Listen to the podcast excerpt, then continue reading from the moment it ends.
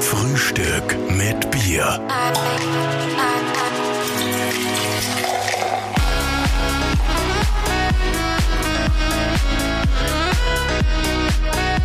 Herzlich willkommen zu einer neuen Ausgabe von Frühstück mit Bier. Wir sitzen im sonnigen Büro in Wien im 6. Stock, quasi eine Loftwohnung, ja, Loftbüro. Und auf der Bürotüre steht Konnichiwa Bitches. Wir sind hineingekommen zu Wada Network und sitzen einem Mann gegenüber, einem jungen Mann, der bei Forbes 30 under 30 war, also zu den wichtigsten 30 Österreichern unter 30 gezählt hat. Das ist ein bisschen komisch, wenn man das sagen und ich bin selber 30 und bin da noch nicht dabei. Nein, du bist nicht dabei. weit weg.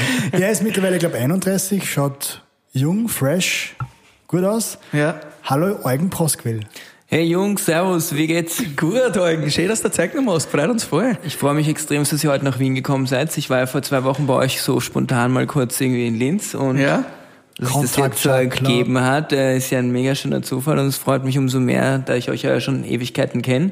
Und wir uns ja auch eine gemeinsame Freundschaft verbinden, dass ihr heute hier seid. Wow, willkommen bei mir. Lieber Eugen, danke. Wir haben heute statt dem obligatorischen Bier, bei Frühstück mit Bier, etwas anderes, nämlich den Haberer. Ja, ich habe euch natürlich ein Getränk mitgebracht, den Haberer. Was ist das? Das ist eine Spirituose und hat 23% wegen 23 Bezirken. Na, geil. Und aus jedem Bezirk die besten Stoffe dabei.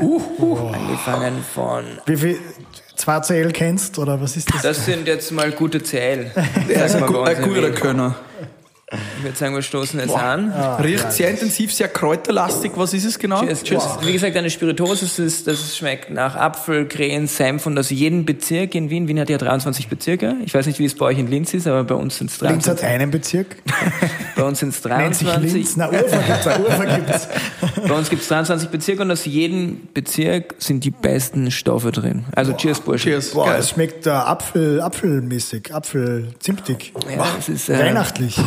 Ganz schön weihnachtlich, aber im ganzen Jahr durchgehend trinkbar. Wow, der Haberer ist geil. Der Haberer. Wir kennen uns jetzt schon knapp 8 Jahre, 9 Jahre würde ich sagen. Wir haben uns kennengelernt auf Matura-Reise. Da bist du als Videograf engagiert worden und hast noch mit einem Assistenten crazy Videos gedreht. Hast mit uns lustige Szenen gemacht. Ich glaube, die lustigsten Matura-Reise-Videos, die es gegeben hat damals. Und heute marschieren wir in deine Agentur, wo wie viele Angestellte sitzen? Wir sind jetzt gerade 26. 26. In 9 Jahren wirklich, oder in 8 Jahren, eine Riesenagentur aufgebaut. Hättest du dir das damals, als wir auf Mission to Beach am Pool gewesen sind, denken lassen? Oder hättest du das träumen lassen? Also ich war damals schon mega motiviert und das, glaube ich, hat euch ausgezeichnet und mich halt, weil am Ende des Tages, wir waren Denker und ich glaube, die ersten Schritte so in dieses Thema Netzwerke bauen und mit Kunden arbeiten, Corporate hat sich auch auf Matura-Reise angeboten. Bei uns war es dann damals, ich glaube, das war M2B, die gibt's ja gar nicht mehr, oder? Ja, gibt's nicht mehr mittlerweile, ja. Und so wie ihr dort dann begonnen habt, die ersten Fühler zu Kunden aufzubauen, haben wir das genauso gemacht. Angefangen mit Red Bull, Absolut, die halt einfach gesehen haben, hier, wir sind eine Community, die halt einfach den Zugang in die Jugend hat. Und das war halt über die Jahre immer mehr gefragter für große Brands, die halt einfach ihre Marken verjüngen wollten oder einfach ihnen der Zugang gefehlt hat in diese Netzwerke rein. Und das war halt für uns immer so ein Mega-Gate, wo halt Kunden gesagt haben, hey, das wäre die Möglichkeit, wieder extremst cool in die Jugend reinzukommen und mit WADA geht das halt und da haben wir uns einfach ganz gut positioniert und in die Jahre konnten wir halt da wachsen. Wir haben da, ich sage jetzt mal kurz, bevor wir uns kennengelernt haben, 2 Jahre später habe ich die Agentur gegründet, WADA Network. Und da war halt immer dieser Aspekt Network, nämlich Netzwerken und bietet deinen Kunden das Netzwerk an. Und bei unserem Netzwerk war halt die Jugend. Und ja, ich sage jetzt mal, jetzt 6 Jahre später ist aus dem Netzwerkcharakter auch die verschiedenen Clubs entstanden, wie der Contact Chuck Club, wo wir auch mal zu Gast waren, wo man wirklich einfach nur gute Leute zusammenbringt und vernetzt. Und ich finde, das ist in meiner Branche so also extremst wichtig, die Ohren offen halten und im richtigen Moment A und B zusammenzubringen. Und da entwickeln sich oft unglaublich schöne Sachen. Also würdest du sagen, das Netzwerk ist das Entscheidende, nicht das Entscheidende für den Erfolg? Also ich sage jetzt in meiner Branche und ich genauso auch in eurer Branche, glaube ich, lebt davon, dass du dein Netzwerk weiterentwickelst und auch deinen Kunden dein Netzwerk zur Verfügung stellst. Also das ist, glaube ich, Ja, das A und O, vor allem also, in der Werbung und Kommunikation. Was mich da interessiert ist natürlich, wir haben auch ein sehr, sehr großes Netzwerk und wir kennen auch A und B, aber im Normalfall verdienen wir bei der Vermittlung von A und B eigentlich sehr selten Geld, also dass wir da als Zwischenmann dann auch Geld verdienen. Wir Kontaktmann. Ja, wir vermitteln gerne Leute, wir bringen A und B zusammen, auch aus verschiedensten Branchen. Aber wie machst du das, dass du dann da auch eigentlich Geld daraus verdienst, oder? Also das ist jetzt der total falsche Ansatz und du darfst nicht davon ausgehen, wenn du A und B zusammenbringst, dass es dir immer darum geht, dass du Geld machst. Mhm. Ich sage jetzt mal, wie ich Wadat das Partyportal gegründet habe, habe ich glaube 4 Jahre lang Freitag und Samstagabend von über 80 verschiedenen Leuten Nachrichten bekommen. Kannst du mich dort auf die Liste schreiben? Kannst du mich dort auf die Liste schreiben? Mhm. Geht dort noch was? Und was willst du dann von diesen Leuten verlangen? Du kannst nichts verlangen, du machst es einfach, weil du denkst, ja gut, die Nachricht weiterleiten zu dem Veranstalter und. Mhm. Aber ja, programmieren wir vielleicht ein Tool, dass man denen das einfacher vermitteln kann.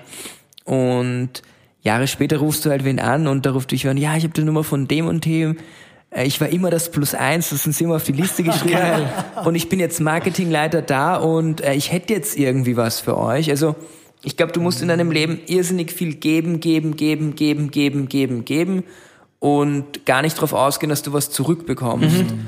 Und im Normalfall entwickelt sich das dann extremst gut, dass dann irgendwann auch dieses jemand bietet etwas an. Also ich finde es viel cooler, wenn ich jemandem einen Gefallen tue und ihn nicht anrufen muss, sondern der sagt, du, ich könnte dir jetzt da helfen. Das ist 100-mal geiler und so entstehen dann auch viel größere Netzwerke. Mhm. Also ich sage jetzt mal, ein gutes Beispiel, wenn du jahrelang irgendwie wem was Gutes tust und ich lade euch ein auf meinem Geburtstag und ihr lernst dort wen kennen und der beginnt jetzt in Deutschland irgendwie ein Business zu machen und der braucht euch, dann wäre jetzt nicht meine Intuition zu sagen, hey, ich schneide bei eurer Gage mit 20% mit, aber vielleicht sagt sie, hey, die brauchen einen richtig geilen Werbefilm dann und hey, das könnte doch der Eugen machen und ich dann einen Werbefilm mache, der so geil ist, weil ich mich doppelt, dreifach ins Zeug lege, weil ich euch geil finde und ihr dadurch dann noch mehr Mehrwert habt. Also diesen Ball mit, wie schafft man überall Business damit oder Geld mitzuschneiden, den werfe ich eigentlich schnell wieder weg und ich sage, das entwickelt sich und ihr werdet es auch sehen, die schönsten Deals, die bei euch entstanden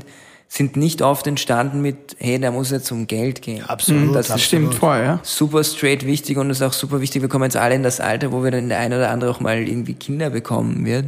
Das ist auch super in der Erziehung, dass man das halt auch klar macht, finde ich. Mhm. Das ist echt gut, ja. Also auf der einen Seite das Netzwerk, auf der anderen Seite das Eigenmarketing dessen, was du am besten beherrschst und am besten kannst. Da bist ja du, finde ich, ein großes Vorbild österreichweit gesehen, weil du bist deine eigene Marke. Man kennt den Eugen Proskwill in ganz Österreich. Man kennt natürlich auch Wada, aber ich glaube, man kennt nicht Wada ohne Eugen.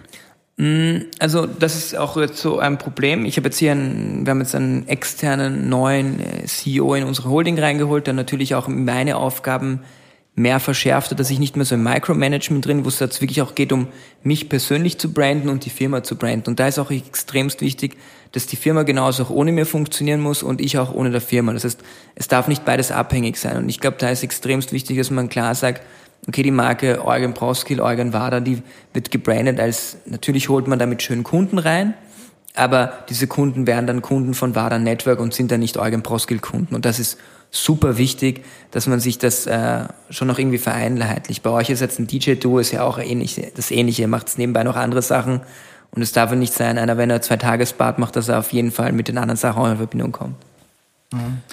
Eugen, du hast damals auch gleich zu Beginn ein großes Video gedreht mit Moneyboy. 18 Millionen Views auf Dreh den Swag auf. Swag. War das auch... kannst du sagen, der Durchbruch für dich, für die Agentur? War da heute da, wo es ist, ohne diesem Video? Also ja, wir wären natürlich genau dort, wo wir heute sind, ohne dem Video. Aber ich sage jetzt mal, es war wieder so ein Best-Practice-Beispiel, Kunden zu zeigen, was mit wenig Budget möglich ist. Wir haben damals, ich glaube, 50 Euro gehabt, haben das gezielt in eine gute Idee gesteckt und haben gesagt, hey, da kann man großen Output machen. Wahnsinn. Und dahinter hat ja damals ein großer Kunde dann gleich gesteckt, der das Ganze halt auch ziemlich geil gefunden hat. Und es ist so das beste Beispiel, wie du halt eine Person aufbauen kannst. Und es geht jetzt gar nicht darum, in welche Richtung du sie platziert hast, sondern einfach, was möglich ist mit geilen, smarten Zugängen. Und ich sage jetzt mal, die Idee Moneyboy so zu kreieren und so entstehen zu lassen, ist halt mega wichtig, weil am Ende des Tages, es war eine Person, die hatte Ecken und Kanten, die konnte man kritisieren in alle Richtungen. Und so hat man die Hater gehabt, aber auch die Fans. Und die Hater haben sich mit den Fans ja, aufgefressen. Und dann war die geschrieben, Moneyboy, du bist der Allergeilste, Moneyboy, was bist du für ein Idiot, das ist der ärgste Wichser. Und das ist auch schon so geil, wenn du so Communities hast, wenn du mal, also wenn du auf ein Video gehst, auf Instagram, auf Facebook, auf YouTube, dass du entweder extremst gut, viele Kommentare, die gut sind, oder extremst viele negative. Aber wenn du das hast, dass so negativ mit gut sich abwechselt, dann entwickelt sich da einfach so eine Hydra in der Community, die sich ewig weiter beschimpfen und fertig machen. Und so kannst du halt wirklich tolle Reaches entstehen lassen. Und das ist ja auch das, was in der Musikszene das Tolle ist, dass so viel polarisiert und die Leute halt daraus halt so ein, ja, es immer weiter treiben mit dem Traffic. Ich sage jetzt mal, hättet ihr 20 Leute, die unter euren Videos irgendwelche Orgen-Hate-Kommentare schreiben und dann eure Fans es positiv, nein, das nimmt ihr sofort zurück, dass du gleich mal pro Video 80 Kommentare stehen und die 80 Kommentare sind einfach wieder Multiplikatoren, dass du in größere Reichweiten kommst. Und da muss man schon ganz ehrlich sagen, das ist schon echt, ja, dieses Phänomen im Internet, love it or hate it. Das heißt, wir müssen Leute engagieren, die unterm Oktopus-Video schreiben, so ein Scheiß, damit unsere Fans... Das damit dann, hoffentlich Fans ja, uns ausbügeln. Sollen wir das mal probieren? Ihr habt einfach eine extremst saubere Weste, Jungs. Es ist halt bei euch schwierig, jetzt irgendwelche Sachen zu finden, wo man jetzt echt beginnen kann zu haten, aber am Ende des Tages... Die Weste ist sauber, die Unterhose nicht. Ja. Sind wir zu sauber? Ich sage jetzt nicht, dass jetzt zu sauber, ich sage jetzt mal, ihr bietet jetzt wenig für die Community, dass ihr euch Hass gegen euch haben sollte. Und da bietet ihr noch wenig an, aber das ist jetzt auch nicht eure Strategie gewesen, dass wir eine Community haben wollen, die schlecht gegen euch redet. Aber ich sage jetzt mal, ihr habt so eine starke Community, dass wenn dort Leute über euch schlecht reden würden, die euch sofort verteidigen würden. Und das würde euch natürlich extremst gut tun, weil da hättest du Hate, der von Fans neutralisiert wird und vielleicht den Hate der Hater auch neutralisiert und sie umdreht. Und somit hast du tolle Reichweite und kannst es extremst toll benutzen. Gibt so geheime Zutaten für diese Reichweitensoße, wie das zum Beispiel? Also ich sage jetzt mal so, reden wir jetzt von Social Media, weil dann ist so, ich glaube, eine der wichtigsten Sachen, die du dir einfach merken solltest, never stop trying. Ich glaube, es ist so wichtig, weil Social Media ist einfach so wie eine Suppe und da haust halt immer irgendwas Neues rein und verfeinerst es. Und ihr seid ja wirklich, ihr habt ein mega geiles Social Media Game, aber ihr müsst halt einfach aufpassen, dass ihr nie irgendwie betriebsblind werdet. Ihr müsst einfach immer weiter probieren und neue Sachen inszenieren und ins Leben rufen. Und dass das auch was so schwierig ist bei unseren Kunden. Wir haben extremst viele Kunden aus der Industrie, aber auch Kunden, die halt doch so irgendwie kleinere, lustigere Vereine sind. Und natürlich haben es die kleineren oft einfacher, weil sie einfach, ja, die können auch mal irgendwie schreiben, hey, halt die Fresse. Aber jetzt mal ein großer Mobilfunker, dass der sich da mal traut, wenn der irgendwie schreibt, hey, 2 Tage hat das Internet nicht gegangen, ihr Arschlöcher. Der muss halt da gleich kommen, hey, wegen unseren AGBs, dies, das. Und dann kann ich schreiben, hey, du Vollidiot, das steht doch hier, dass wir dann in 2 Tagen Wartungen haben. Kauft eine Brille hier bei Vielmann und macht crossmediales Marketing. Und das ist halt schwierig. Wo hast du das ganze Wissen über diese Werbebranche her? Du bist da alles... Learning by doing, hast du dich auch gebildet privat in diesem Bereich? Kann man sowas lernen? Kann man das lernen? Hast du das Gefühl dafür? Du hast ja unglaubliches Wissen für Markenauftritt, für Social Media, für Bewerbung. Wo kommt das alles her? Also ich glaube, das Wichtigste ist, dass du relativ schnell gemerkt hast, wo sind deine Stärken. Und meine Stärken waren halt einfach in der Vermarktung von verschiedenen Produkten, weil mir das extremst viel Spaß gemacht hat. Und dann ist es ein ewiges Lernen. Also du hast nie ausgelernt. Ich sage jetzt mal ein gutes Beispiel. Wir haben jetzt letztes Jahr relativ stark TikTok kennengelernt in Österreich, wo du halt auch sehr schnell aufspringen musstest. Mir haben leider ein bisschen die Kunden gefehlt, dass ich das noch größer aufbaue. Aber es war auch lustig, das mal auch mitzuerleben. Da haben sich aber ein paar andere Experten richtig dort positioniert. Und jetzt, ich sage jetzt mal das Thema Clubhouse, wo ich sage, hey, da haben wir schon echt coole Sachen gemacht, auch sehr viele Kundengeschichten schon und Kunden positioniert. Und auf Clubhouse, glaube ich, ist jetzt so dieses neue Social-Media-Ding, wo einfach jetzt früher oder später die ersten crossmedialen Kampagnen stattfinden werden. Da wird von Clubhouse auf Instagram und von Instagram auf TikTok gespielt. Und da ist einfach mega geil, wenn man da früh genug dabei ist. Und ich glaube, da geht es am Anfang jetzt noch gar nicht darum, dass du die reichweitenstärksten Kampagnen des Landes machst, sondern einfach nur den Kunden zeigst, wie die Mechanik geht, die Leute von A nach B auf C zu schippern und eine Journey zu machen. Und das ist dann das Geile, weil ich sage jetzt mal, auf Clubhouse da beginnen jetzt schon Konferenzen mit 3, 4, 5, 10, 20.000 Leuten drauf, wo Leute sich abwechseln und 4, 5 Stunden Gesprächsmarathon machen. Und das ist Gold wert, weil diese Community ist extremst aufnahmereich. Ist Deutschland der Bischof schon ein großes Seminar gemacht, jetzt vor kurzem mal, ja. nicht nur Deutschland, das ist schon in Amerika ganz gang und gäbe, und da gibt's ja auch schon verschiedene Payment-Prozessor, die sich da irgendwie reingeholt haben und halt auch versuchen, da auch schon Geld rauszuziehen. Also es ist mega interessant, und ich weiß nicht, seid ihr auf TikTok, Burschen? Ja, wir haben es probiert, aber es hat nicht so passt zu uns. Ich sag eins, ihr wart perfekt für TikTok, einfach nur, weil ihr viel Content habt, dass ihr dort einfach nur hochladen könntet. Ja. Und bei euch ist wahrscheinlich auch so dieses Punkt, entweder man checkt sich jetzt jemanden, der das bei euch macht, weil ihr selber habt einfach nicht mehr die Zeit und Kapazität. Genau. Es ist einfach schon die Kapazität und die Zeit, die drauf geht, das alles zu kreieren, richtig zu posten. Ja. Wie siehst du das? Glaubst du, dass man in Zukunft 5, 6, 7, 8, 9, 10 verschiedene Kanäle einfach bedienen muss? Oder wird es irgendwann einmal einen Trade-Over geben, dass man sagt, okay, Facebook ist nicht mehr en vogue? Oder wie siehst du das in den nächsten Jahren? Wir haben heute, bevor ihr gekommen seid, so ein bisschen angesprochen, es ist wahrscheinlich auch sehr ausschlaggebend, in welche Richtung man sich hin entwickeln will. Ich sage jetzt mal, wenn du jetzt rein theoretisch ins Fernsehen willst und 99,9% deiner Mitbewerber, die auch im Fernsehen sind, alle so wie man selber auf Instagram ist, dann ist man nicht unique. Aber wenn man denen sagt, du, ich bin da jetzt dabei, aber ich habe 1 Million Fans auf TikTok oder 200.000 auf Clubhouse, dann bist du für das Medium doppelt, dreifach interessanter, weil sie sagen, hey, die könnten dir das Gate in diese Zielgruppe öffnen. Mhm. Und das Wichtige ist ja, dass du einfach nur neue Möglichkeiten bedenkst, was aufs Beste auf dich passt. Jetzt nicht nur von deiner Community, sondern wo du dich in Zukunft mehr positionieren willst. Du zum Beispiel, das merkt man vielleicht nicht, oder ich rede auch gar nicht drüber, aber hey, mir folgen auf Instagram, ich glaube, 8.000 Leute, die halt wirklich genau verfolgen, was ich mache. Ja. Aber auf LinkedIn sind es fast doppelt so viele, die noch viel genauer, was sich businessmäßig tut. Und wenn ich jetzt mal die Journey mache und alle meine Business-Leute auf mein Instagram locke, dann sind die erstmal schockiert, aber denken sich, geil, so muss man kommunizieren. Ja. Und das ist irgendwie das Schöne an der ganzen Geschichte, wenn du den Kunden dann zeigst, ah, so geht das eigentlich. Aber wo geht die Reise hin? Es ist ja doch ein bisschen ein anstrengender Prozess, sich ständig immer wieder auf ein neues Medium zu stürzen. Es ist immer super schnell, wie du sagst, bekomme ich meine 16.000 LinkedIn-Fans auf Instagram rüber? Ist das nicht manchmal ein bisschen anstrengender? Kann man da nicht irgendwie... Sagen die 2 DJs und kommen im Koffer mit 3 Mikrofonen. Also ihr habt euch ja da auch extremst weiterentwickelt, und dieses Medium Podcast macht euch halt wahrscheinlich extremst viel Spaß, weil ihr coole Leute kennenlernt, Netzwerk baut, und ihr sagt, jetzt für unser Business ist das genau das Richtige. Mhm. Und genauso muss das jeder entscheiden. So zum Beispiel, ich habe viel herzuzeigen. Ich habe eine eigene Agentur, wir machen extremst viel Creatives, ich kann sehr viel Video- und Fotocontent herzeigen. Natürlich sind für mich diese Plattformen extremst wichtig. Ich mache einen Podcast mit einem meiner besten Freunde. Wir reden da über frisches Geld, über Opportunity, über zeigen, was man machen kann. Viel auch so Tratsch und Klatsch, lustig Gossip Girl Geschichten.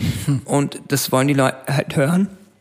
Und wir haben Kunden akquiriert, die gesagt haben, ja, das ist ein geiler Lifestyle, wir wollen da dabei sein.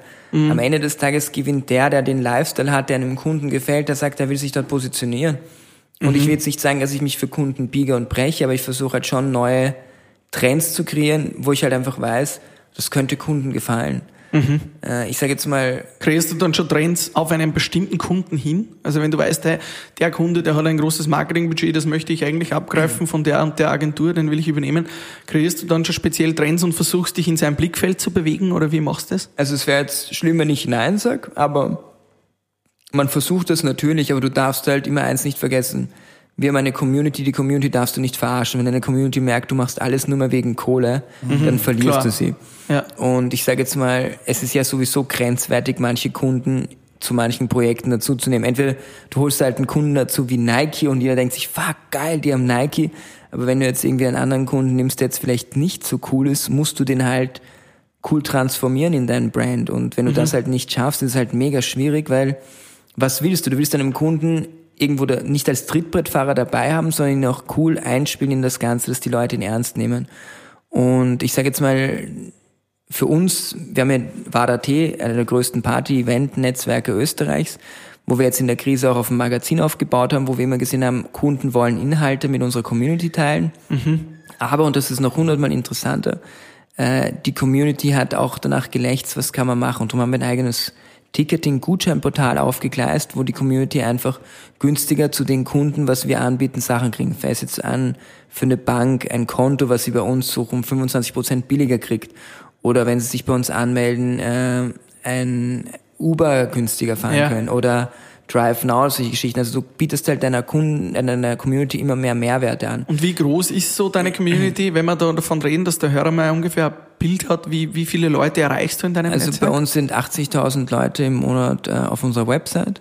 Mhm. Und das ist eine aktive Community und die machen circa, ich glaube, 3,5 Millionen Klicks jetzt ohne Partyfotos. Wenn die dabei sind, ist wahrscheinlich das Vierfache. Aber die Partyfotos sind halt gerade auf Eis. Ja, ist ja klar, ja. Eis. Cheers. Cheers.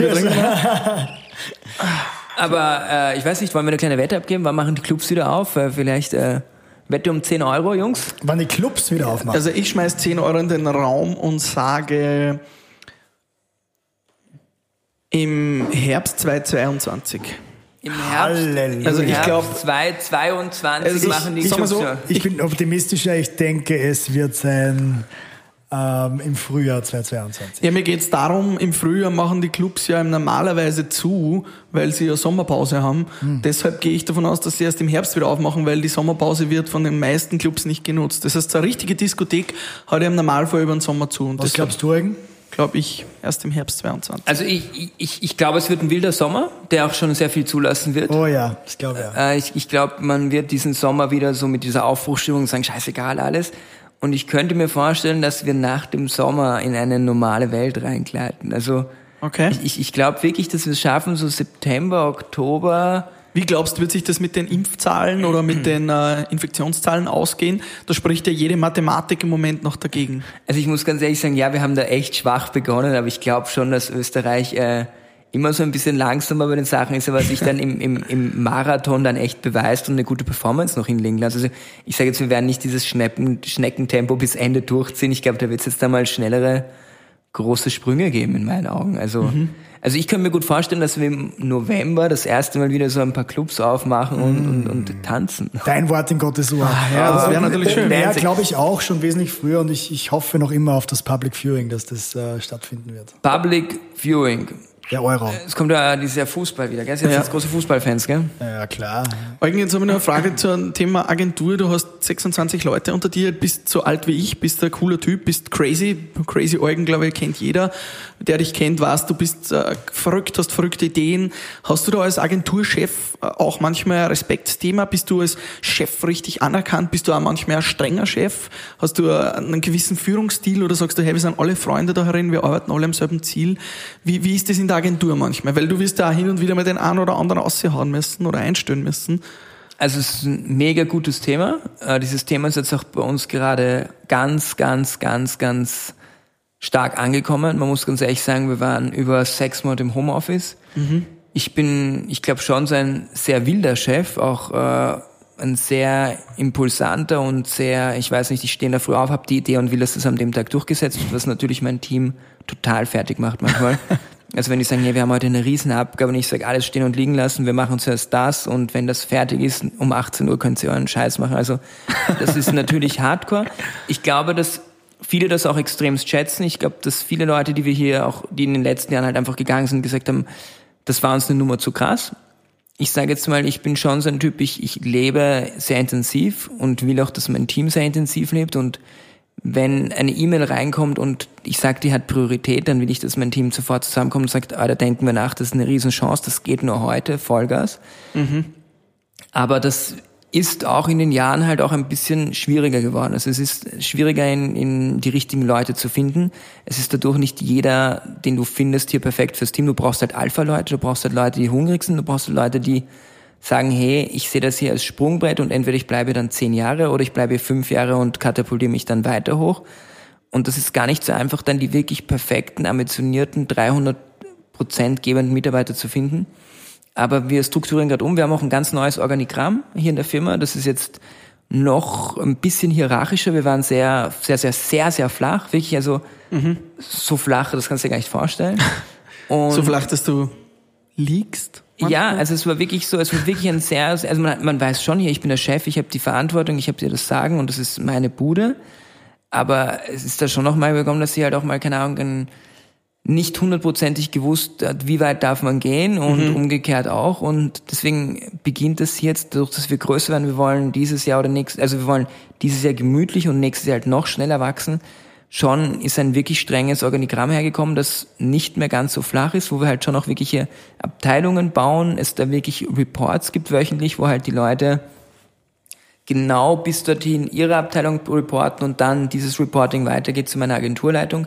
Also das haben wir in den letzten Jahren natürlich ein bisschen hier ja verschlammt und das hat auch sehr gut funktioniert, aber jetzt diesen nächsten Schritt, dieses von der Formel 2 in die Formel 1 zu kommen und wirklich mit den Größten mitzufahren, ist es jetzt extremst wichtig, dass du das Thema Reporting noch viel strenger nimmst, extern sowie intern. Also du musst wirklich, also ich sage jetzt mal, wir analysieren jedes Monat unsere Stunden und wenn du da merkst, hey, du hast die Möglichkeit, 6.000 Grafikerstunden zu verkaufen und du verkaufst nur 4.000, aber schreibst 7.000, dann ist ein riesen Rechenfehler und da musst du halt sofort aufpassen, weil das ist Geld, was dir liegen bleibt. Und da musst du dein Team extremst briefen, da musst du auch die Geduld haben, da musst du auch wirklich den langen Atem haben, die immer wieder zu neu zu rebriefen, gescheit onzuboarden, denen die Vision mitzugeben. Und das ist gar nicht so leicht, nachdem du 6 Jahre hier ein bisschen so waviger unterwegs warst, da jetzt so strengere Reports und mehr Industrie denken und mehr auch so großes Firmenkultur einzufügen. Das ist gar nicht so einfach. Mich interessiert auch, wenn du Kontakt hast so mit neuen Kunden. Du hast ja mittlerweile auch die Stadt Wien als Kunden oder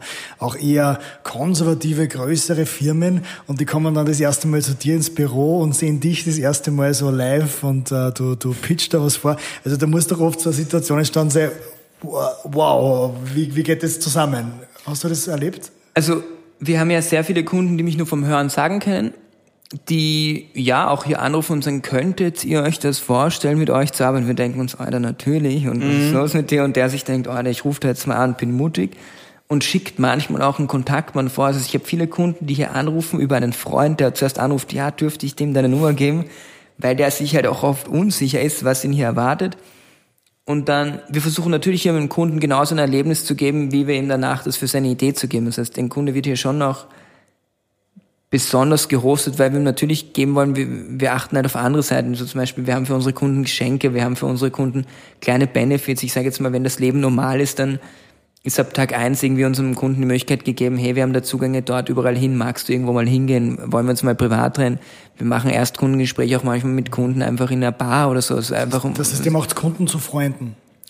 Also ich sage jetzt mal, sicher 60% unserer Kunden sind Freunde und wenn ich jetzt meinen Geburtstag nicht sehr klein feiere wie dieses Jahr, das sind noch sicher 60% meiner Kunden eingeladen, weil mir ist es wichtig, wir sind Partner und in einer Partnerschaft, die wollen wachsen, aber wir wollen durch unsere Kunden genauso wachsen. Also meine wichtigsten Kunden wissen das auch in meiner Strategie natürlich ist, dass meine Brand weiter wächst und ihre Brand dadurch auch mit weiter raufnimmst. Also umso größer mein Einfluss in der Jugend wird mit meinem eigenen Magazin, mit meiner Beteiligungsfirma, wo wir sehr viele Shares halten von Unternehmen, an die wir halt massiv glauben und Wada voranbringen, bringen wir auch alle diese Unternehmen voran. Und das ist schon die Vision, ein gemeinschaftliches Wachsen und uns halt damit unseren Beteiligungen weiterhin gute Synergien mit anderen Brands zu schaffen. Du hast das gerade angesprochen, auch mit den Beteiligungen.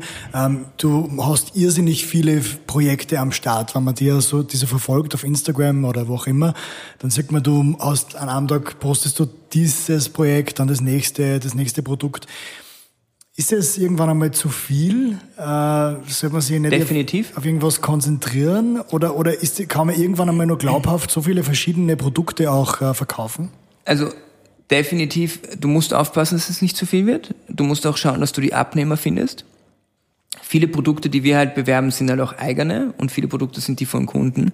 Aber ich arbeite in der Branche und natürlich ist meine Aufgabe, das Unternehmen voranzubringen. Und ich bin am Ende des Tages ein gebrandeter CEO, der sein Unternehmen vorantreiben will. Und da gehört es auch schon zu, über seine Produkte zu reden und seine Produkte zu zeigen. Und wir haben letztes Jahr beim Lockdown natürlich schnell geschaltet. Wir haben eine eigene CPD-Firma gekauft. Und die war gerade so kurz vorm Krachen. Die haben gesagt, wir können die noch mal gut aufbauen, wir können die sanieren, wir können einfach mit den richtigen Marketingaktivitäten die schön aufblasen.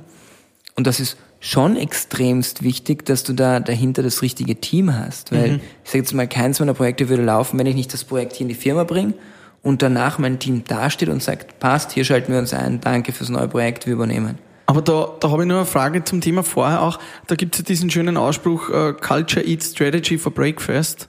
Hast du da nicht auch ein bisschen Angst jetzt, wenn du diesen Prozess intern in der Firma jetzt steiler gestaltest, dass dann die Kultur auch leidet und dadurch auch die Qualität deiner Produkte leidet? Weißt du, was ich meine? Also, dass die Strategie ein bisschen die Kreativität auch auffrisst hier im Unternehmen. Da muss man extremst aufpassen, hast du recht, aber bei mir, ich versuche natürlich die Kreation so weit wie möglich vom Kundenberatung, von der Strategie und von der Ausrichtung fernzuhalten und den Kreativen so wenig wie möglich das Thema Budget vorzukauen.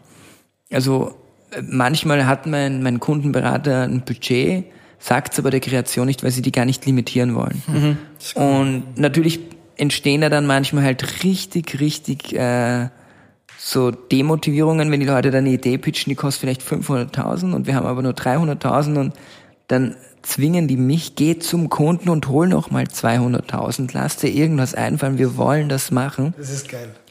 Aber das heißt, du trennst in der Firma schon ganz stark auch in Strategie, Organisation, ja, Business und in kreative Abteilung, die wirklich nur für das Schaffen zuständig ist. Muss ich, deswegen, das machen wir jetzt noch viel massiver in unserem neuen Organigramm, dass wir noch mehr die Kreativen, die sollen kreativ sein.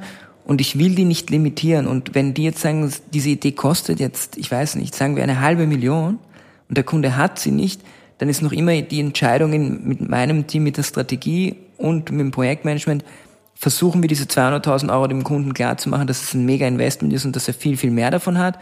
Oder überlegen wir es mit einem Partner zu machen.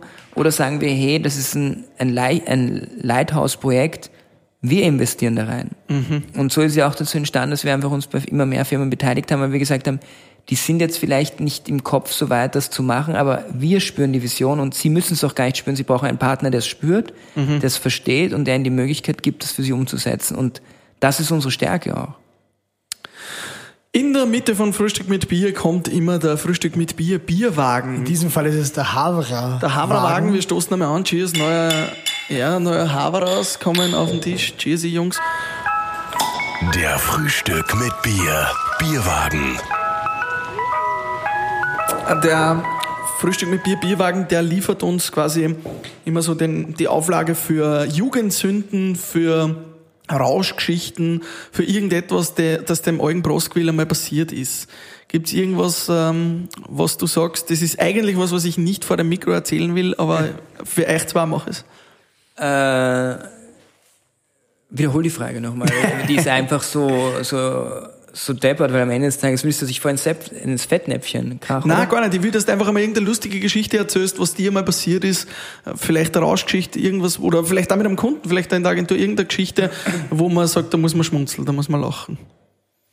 Also mir sind extremst viele blöde Geschichten mit Kunden passiert. Eine Geschichte mal, ich war öfter mit Kunden auf Urlaub, also hin und wieder mache ich halt auch mit Kunden so einfach so Kreativreisen.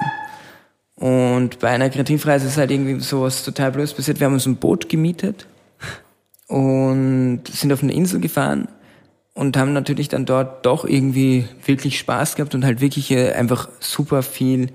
Ja, wir haben auch gekifft. Also ich bin ehrlich, das war schon richtig lustig. Was hat er das gesagt? Oh, ja. Und haben dort dann einfach wirklich richtig eine kreative Session gehabt. Ich glaube, wir waren so 6 Mann. Und waren dann auf der Insel, haben halt wirklich jeder nur unsere Flipflops gehabt und das Boot war halt gemietet und irgendeiner hat halt einen Ausweis hinterlegt und Tank hat auch viel zu viel gekostet. Sind auf die Insel, waren dann dort im Beachclub, haben halt so das krachen lassen und am Heimweg haben wir uns eingebildet, dass das Boot gestohlen war. Es war aber ein richtiges Boot, also es hat schon so, ich glaube, so 400.000, 500.000 € gekostet und sind mit der Fähre heim und haben am nächsten Tag wirklich beinhart dieses Boot als gestohlen gemeldet. Alter. Und man muss ganz ehrlich sagen, 2 Tage später hat uns der Verleih angerufen und gesagt, hey Alter, wir haben das Boot gefunden, das war auf einer anderen Insel, alle Sachen drauf, also ihr habt echt Glück gehabt. Das hat's angespült dort, oder was? Nein, wir haben das ja dort angelegt. Okay. Wir haben einfach nur so dermaßen viel getrunken dort, dass wir einfach wirklich nicht realisiert haben, dass wir mit einem Boot hin sind und dann auch nicht mehr gecheckt haben, dass dort ein Boot war. Und sind einfach mit der Fähre zurück. Und am nächsten Tag war das irgendwie ein Thema, oh, die haben das Boot geklaut, irgendwer hat dann den Gossip intern gestreut. Und also, ja, scheiße, das war ja wirklich nicht mehr da und wir standen genau dort, standen natürlich ganz woanders, sind in die Fähre rein und haben am nächsten Tag wirklich beim Bootsfahrer angerufen und gesagt, hey, uns dürfen sie das Boot gestohlen haben. Und dem hat auch gesagt, was, wie kann das sein? Das ist 400.000 Euro Brot. Ich glaube, die Haft wären sicher noch 15.000 Euro gewesen. Das war ein richtiger Showstopper, auch mit, der Kunde hat dann auch gesagt, Alter, was ist jetzt da passiert? Wie kann das passieren? Und dann war halt der Urlaub noch 2 Tage mit gedrückter Stimmung. Und am 3. Tag haben die dann angerufen und gesagt, hey, wir haben das Boot gefunden, alles drauf, ihr habt richtig Glück gehabt. Vielleicht hat das irgendein Idiot nur geklaut und ist dann weggefahren und so. Und wir so, Alter. Und natürlich, dann hat's Klick gemacht. Das war schon eine heftige Geschichte, weil vor allem, aber... Ist die Zusammenarbeit mit dem Kunden dann was worden? Best Friends noch immer und wir sind total close. War das die CPD-Firma? Nein, das war ein großes staatliches Unternehmen und der Kunde ist noch immer ein super Freund und sowas verbindet auch. Und eine andere Geschichte, die wir mal hatten, wir haben mit dem Kunden so eine Tour gemacht, New York, Berlin, Miami und haben dort gedreht.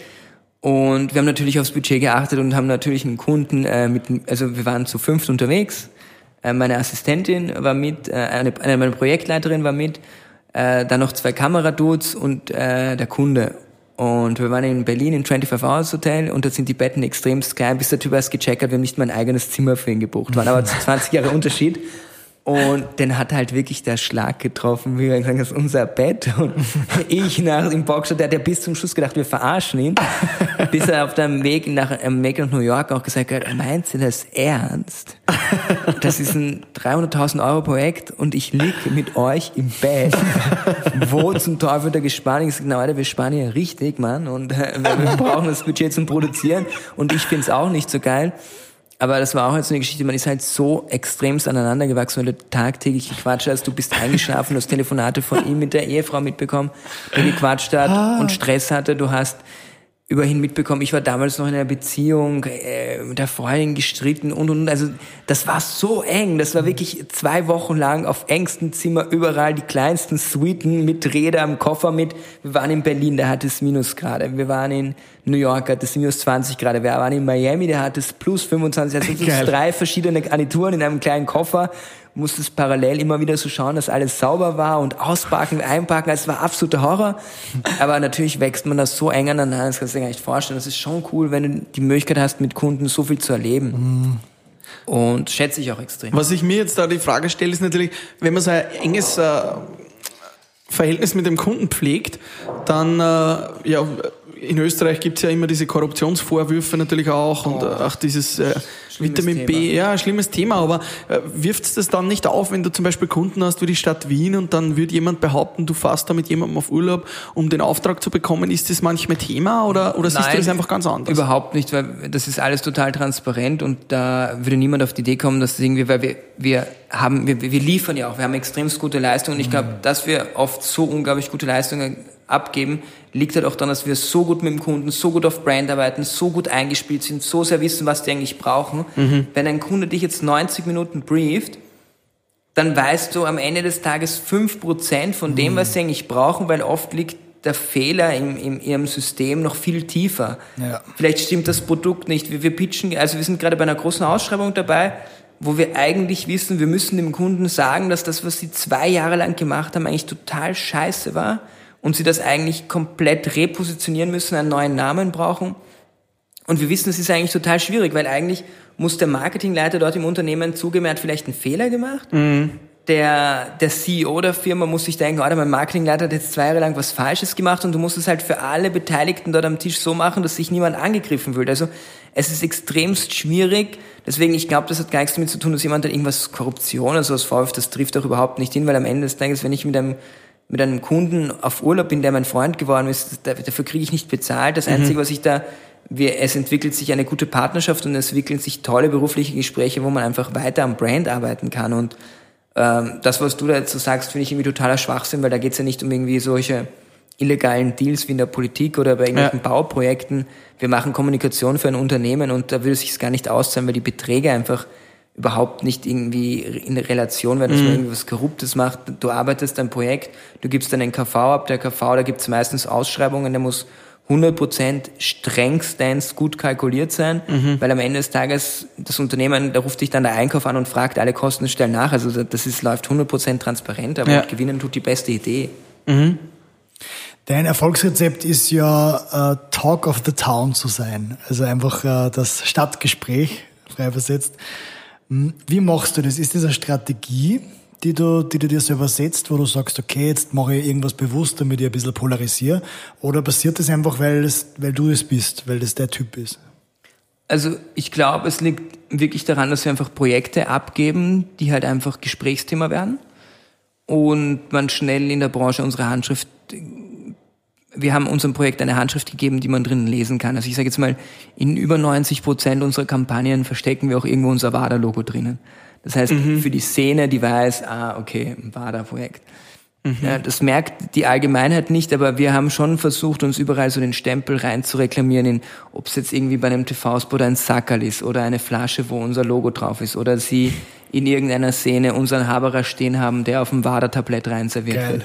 Oder jemand einen Schuh hat, wo hinten drauf steht, war da, komme wieder. Also wir versuchen schon, überall unseren Stempel da zu lassen, ähnlich so wie Hitchcock, der überall in seinen Filmen auch selber dabei war, versuche ich mein Logo überall omnipräsent, überall zu positionieren. Und das ist geil. Genauso wie ihr hier bei mir im Büro jetzt hier aus meinem Office rausschaut, weht da auch eine Flagge, die soll der ganze 8. Bezirk sehen. Und ich glaube, unsere Strategie ist schon sehr omnipräsent zu sein. Eugen, du bist, wie wir auch, natürlich ein unglaublicher Typ, viel Energie, viel Power, steckst dein ganzes Herzblut da rein und für dich stellt sich nicht die Frage, das merkt man auch, ob das Beruf oder Freizeit ist, das ist einfach dein Baby und du arbeitest da dran. Wie verbindest du das auch mit Beziehung, mit Freizeit, mit Entspannung? Hast Hobbys, wo du sagst, da will ich die Arbeit komplett weglassen? Kannst du die Arbeit oder das, was du businessmäßig machst, ich nenne es nicht Arbeit, kannst du das mal ausschalten oder ist das immer da? Und wie reagiert da die Freundin dann drauf? Also ich tue mir extremst schwer, Business komplett auszuschalten. Also wirklich schwer. Also ich kann auch manchmal gar nicht so gut schlafen, weil ich einfach im Bett noch liege und einfach noch irgendwie Konzepte prüfe. Steckt da Potenzial drin? Ist das skalierbar? Muss man da dabei sein? Lassen wir das jetzt aus? Aber durchs Alter habe ich doch ein paar unglaublich schöne Hobbys entwickelt, die mich schon... immer mehr versuchen, kurz loszulassen. Und das tut auch extremst gut. Also diese Zeit, wo man dann vielleicht 2-3 Stunden nicht an das Ganze denkt und die Stunde danach ist dann so intensiv, dass du viel schneller bist. Zum Beispiel, was sind das für Hobbys? Also ich koche extremst viel und jetzt in der ganzen... Du kochst ein Süppchen, hast du ja vorher schon gesagt. In der ganzen Corona-Zeit habe ich wirklich fast jeden Tag gekocht. Das war einfach mega angenehm. Ich hatte auch sehr viele Kunden da im ersten Lockdown. Wir haben einfach zusammen gekocht und einfach gechillt. Ich habe extremst das Hobby entdeckt, mich mit Interior auseinanderzusetzen und finde das auch extremst schön. Ich plane jetzt auch irgendwie bald einen Umzug, wo ich mir auch schon die schönsten Sachen irgendwie zusammen kuratiere und einfach auch sehr viel Zeit in das Thema investiere. Dann, ich habe immer dieses Thema Reisen ganz groß auf meiner Agenda gehabt, was mir auch extremst wichtig ist, um neue Inputs zu holen. Das ist dieses Jahr in meinen Augen extremst zu kurz gekommen für eine Person wie ich, die eigentlich... ja, zwischen 3-4 Mal im Jahr in Amerika war und dieses Jahr eigentlich fast gar nichts gemacht habe, neue Inputs zu holen, neue Konzepte sich anzuschauen und auch diesen Austausch mit anderen Kulturen, der in meiner Branche doch sehr wichtig ist. Wie kommuniziert man, wie will man, dass man wahrgenommen wird? Das hat dieses Jahr extremst gefehlt. Das muss einfach wieder mehr werden. Ich war jetzt gerade in Finnland, in Ivalo, da hat es so fast, ich glaube, minus 35 Grad. Wo du einfach niemanden dort siehst und diese Leute dort sind extremst introvertiert, die gehen arbeiten und danach treffen die sowieso keinen Menschen, weil sie es einfach nicht interessiert.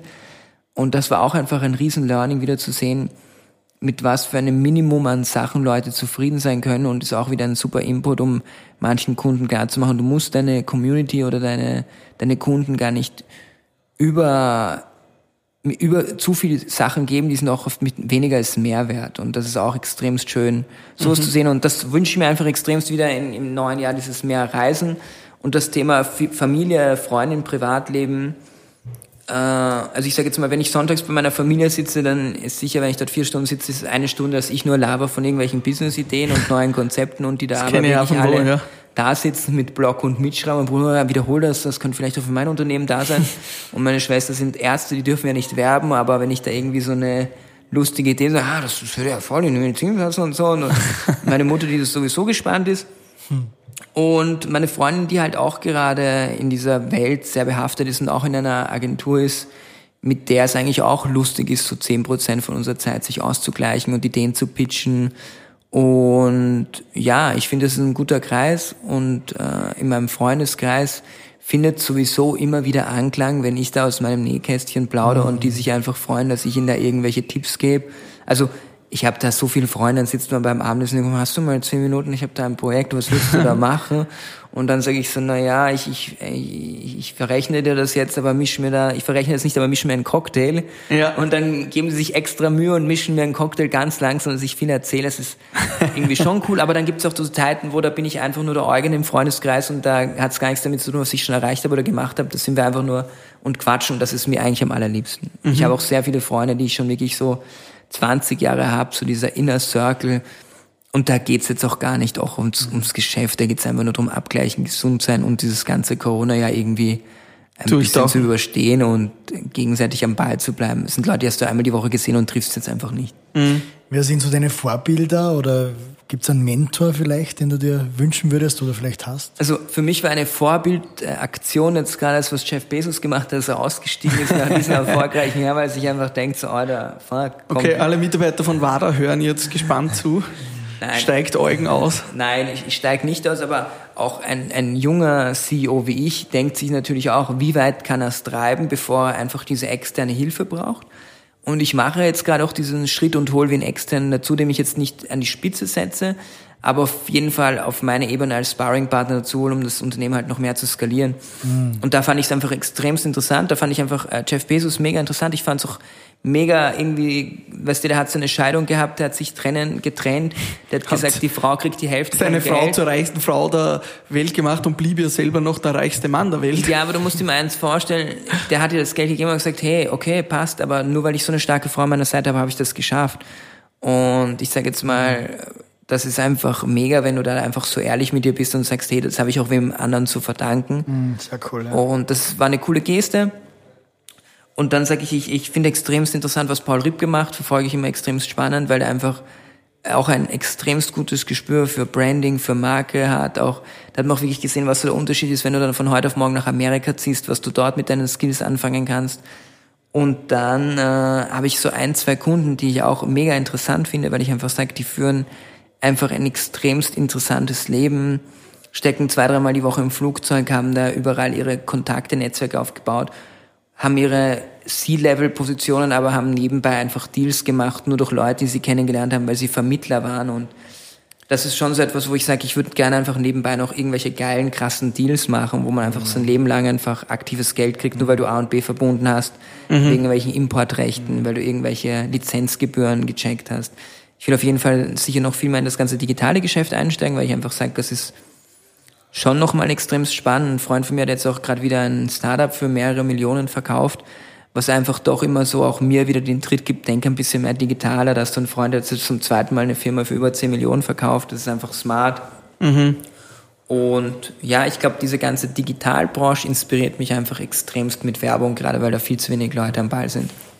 Weil du meinst, also ist Skalierung für dich das große Ziel, dass du sagst, du willst irgendwann einmal tausende Mitarbeiter haben? Oder weil Stefan Sagmeister zum Beispiel, der sagt, Agentur soll nicht größer als 30 Leute sein, glaube ich. Also der hat ganz andere Ziel. Also mit der Agentur will ich auch nicht zu groß werden, aber ich will ein Team haben, die meine Projekte managt. Und das muss jetzt dann gar nicht eine Agentur sein, das muss einfach nur ein geil funktionierendes Beteiligungsoffice sein, die einfach wissen, wen man von meinen Leuten anruft, wenn ich gerade im Ausland bin und ich rufe meinen Assistenten an und sage, ich habe diese verrückte Idee, setz mir das um und die einfach wissen, was zu tun ist.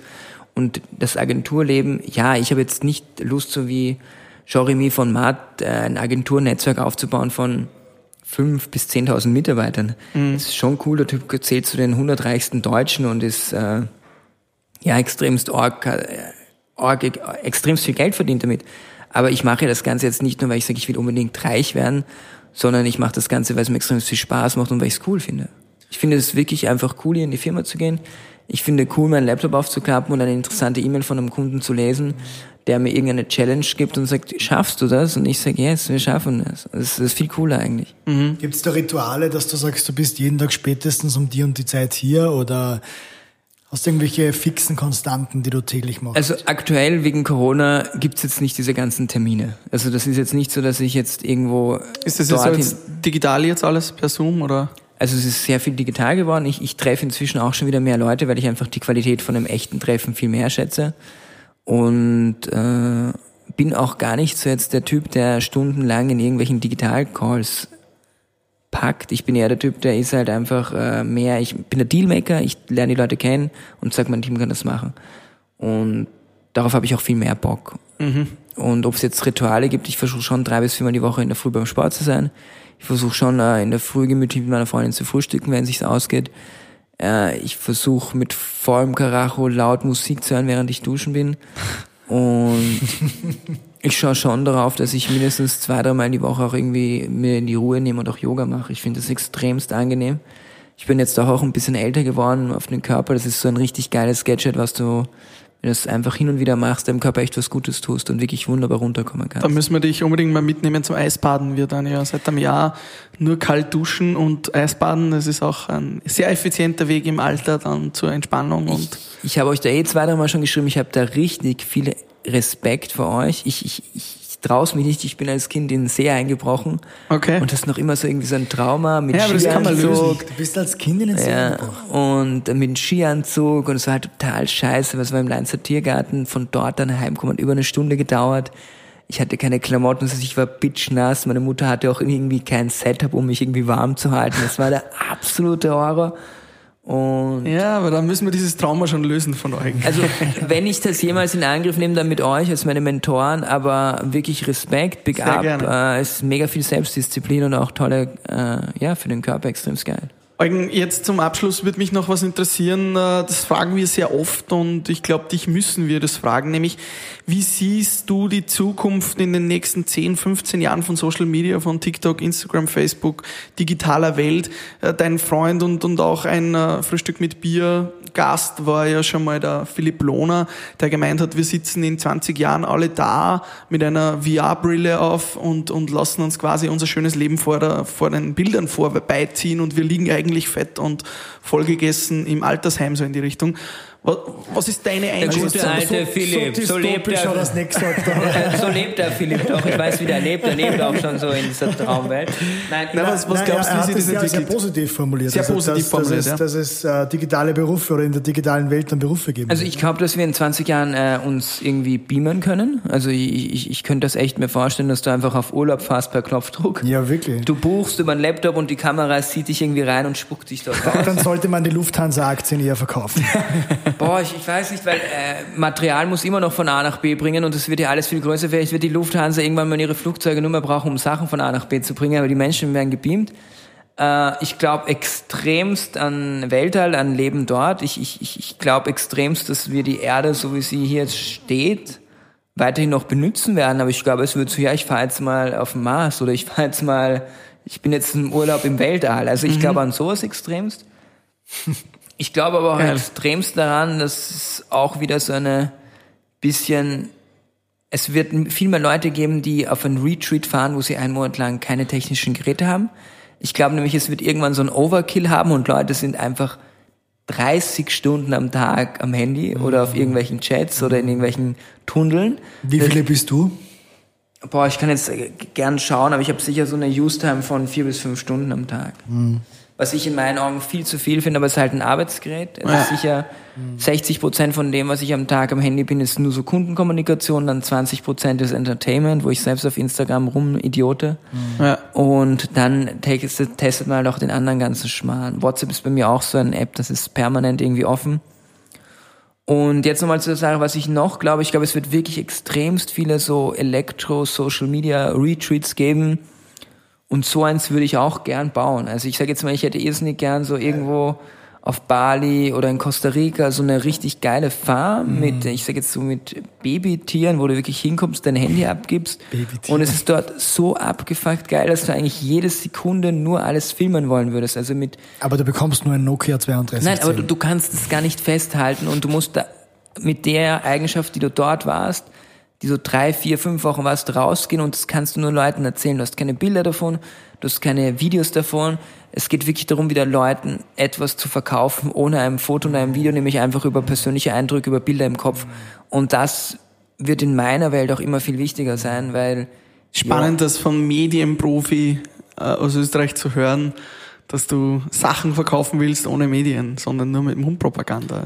Nein, ich glaube, dass es solche Retweets geben wird. Ich glaube, die Welt wird voller Social Media. Ich glaube, es wird nochmal viel schneller und viel ärger. Aber ich glaube, dass Leute hin und wieder so einmal im Jahr sich eine Kur gönnen. Ja, was denkst du, weil die Aufmerksamkeitsspanne ja auch immer geringer wird. Wir haben gestern, beim letzten Podcast mit Mike Wellers geredet, der ja TikTok-Influencer ist mit 1,4 Millionen Follower. Und es wird ja immer kürzer, diese Videos, die da produziert werden. Die Aufmerksamkeitsspanne wird immer geringer. Er hat gesagt, er muss innerhalb von den ersten 1-2 Sekunden die Leute catchen. Schauen wir irgendwann nur noch 2 Sekunden Videos, weil 15 Sekunden dauert jetzt Instagram und TikTok. Also ich unterschreibe, dass die Aufnahmespanne einfach für den Arsch ist, gerade bei allen. Das hat natürlich viel dazu beigetragen, dass die Leute einfach viel ungeduldiger sind.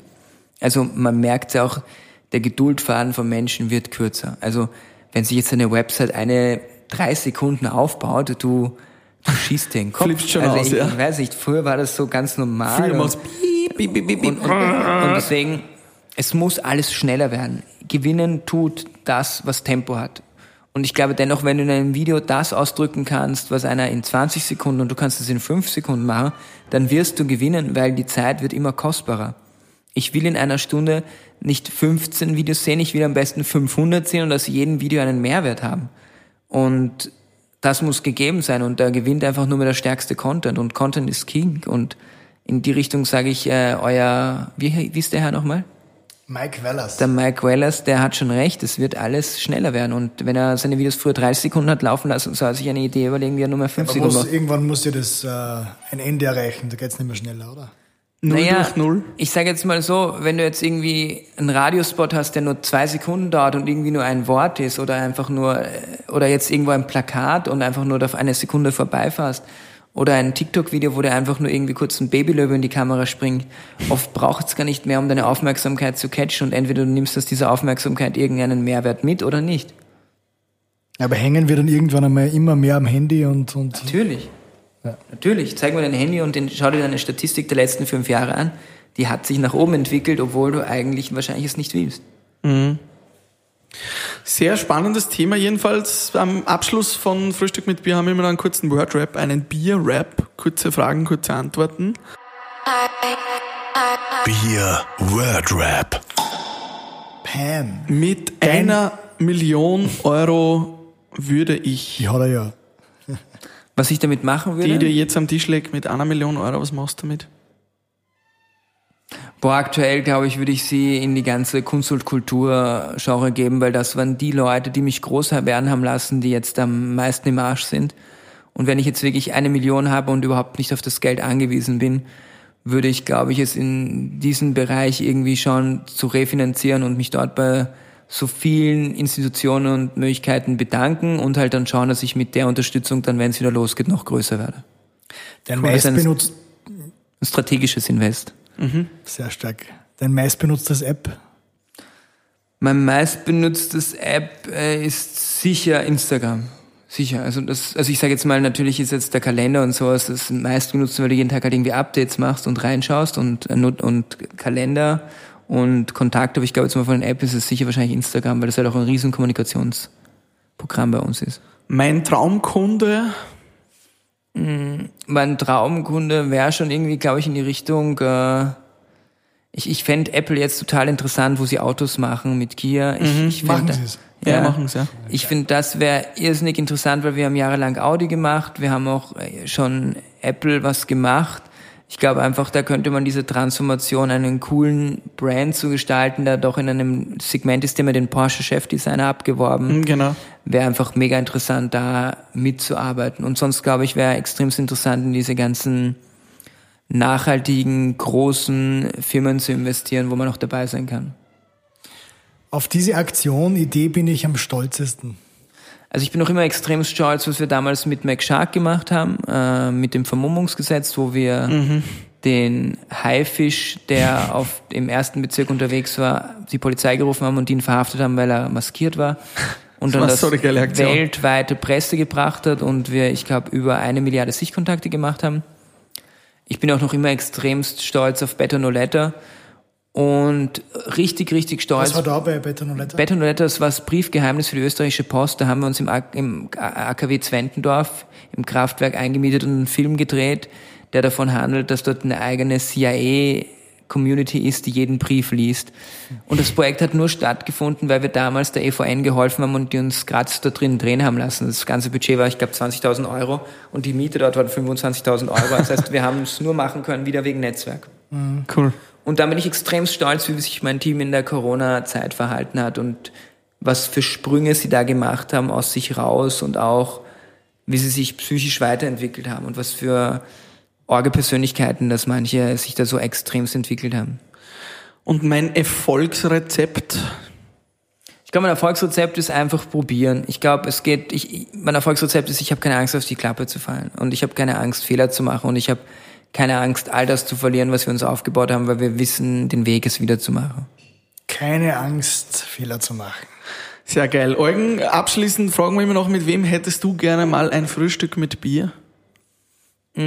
Ich fänd's mega interessant, wenn ihr vielleicht ein Genre mal wählt, die vielleicht euch noch ein bisschen fremd ist, aber ich sage jetzt mal, solche Leute, die wirklich richtig hartes Lobbying machen. Also ich sage jetzt mal so richtige Leute, die halt wirklich nur dafür bekannt sind. Also ich sage jetzt mal, ich fände es lustig, wenn ihr Karl-Heinz Grasser mal dabei habt und da wirklich mal einen richtig offenen Talk hättet. Geil. Ich fände es witzig, wenn ihr dem Detektiv der mit der Strache-Villa einfach mal so habt und da so ein bisschen so Vorbereitungsarbeit habt. Aber ich fände es auch extremst spannend, wenn ihr einfach so mit Leuten habt, die im Hintergrund richtig große Fäden in der Hand haben. Also Baumongole. Wir waren bei Richard Lugner schon. Finde ich mega spannend, aber ich rede halt doch nochmal einen Schritt tiefer drinnen, die halt einfach so kontinentübergreifend. Ihr habt es jetzt mitbekommen, in Dubai wird gerade, in Emirates wird gerade ein neues Bauprojekt gemacht, das kostet sage und schweige 420 Milliarden. Und das finde ich halt schon nochmal so arg. Und das ist nicht einer, der es macht, okay, das ist ein Scheich, der hat das Geld, aber das sind so viele Leute, die dazu beigetragen haben, jahrelang, dass das überhaupt funktionieren kann. Da waren Architekten eingeladen, da waren Statiker, die haben alle so viel in diesen Topf geschmissen, dass ich gesagt, ja, hier passt 420 Milliarden, lasst uns was Geiles machen. Also fände ich mega interessant, aber sonst, wenn ich sage, wer lustig wäre, einfach bei euch mal ist, vielleicht ist es auch mal lustig, wirklich einen zu haben, der wirklich auch berichtet, so wie das ganze Corona sein Thema komplett verändert hat. Mhm. Cool. Eugen, du hast sehr, sehr viel geilen Content gebracht. Content ist King, vielen Dank.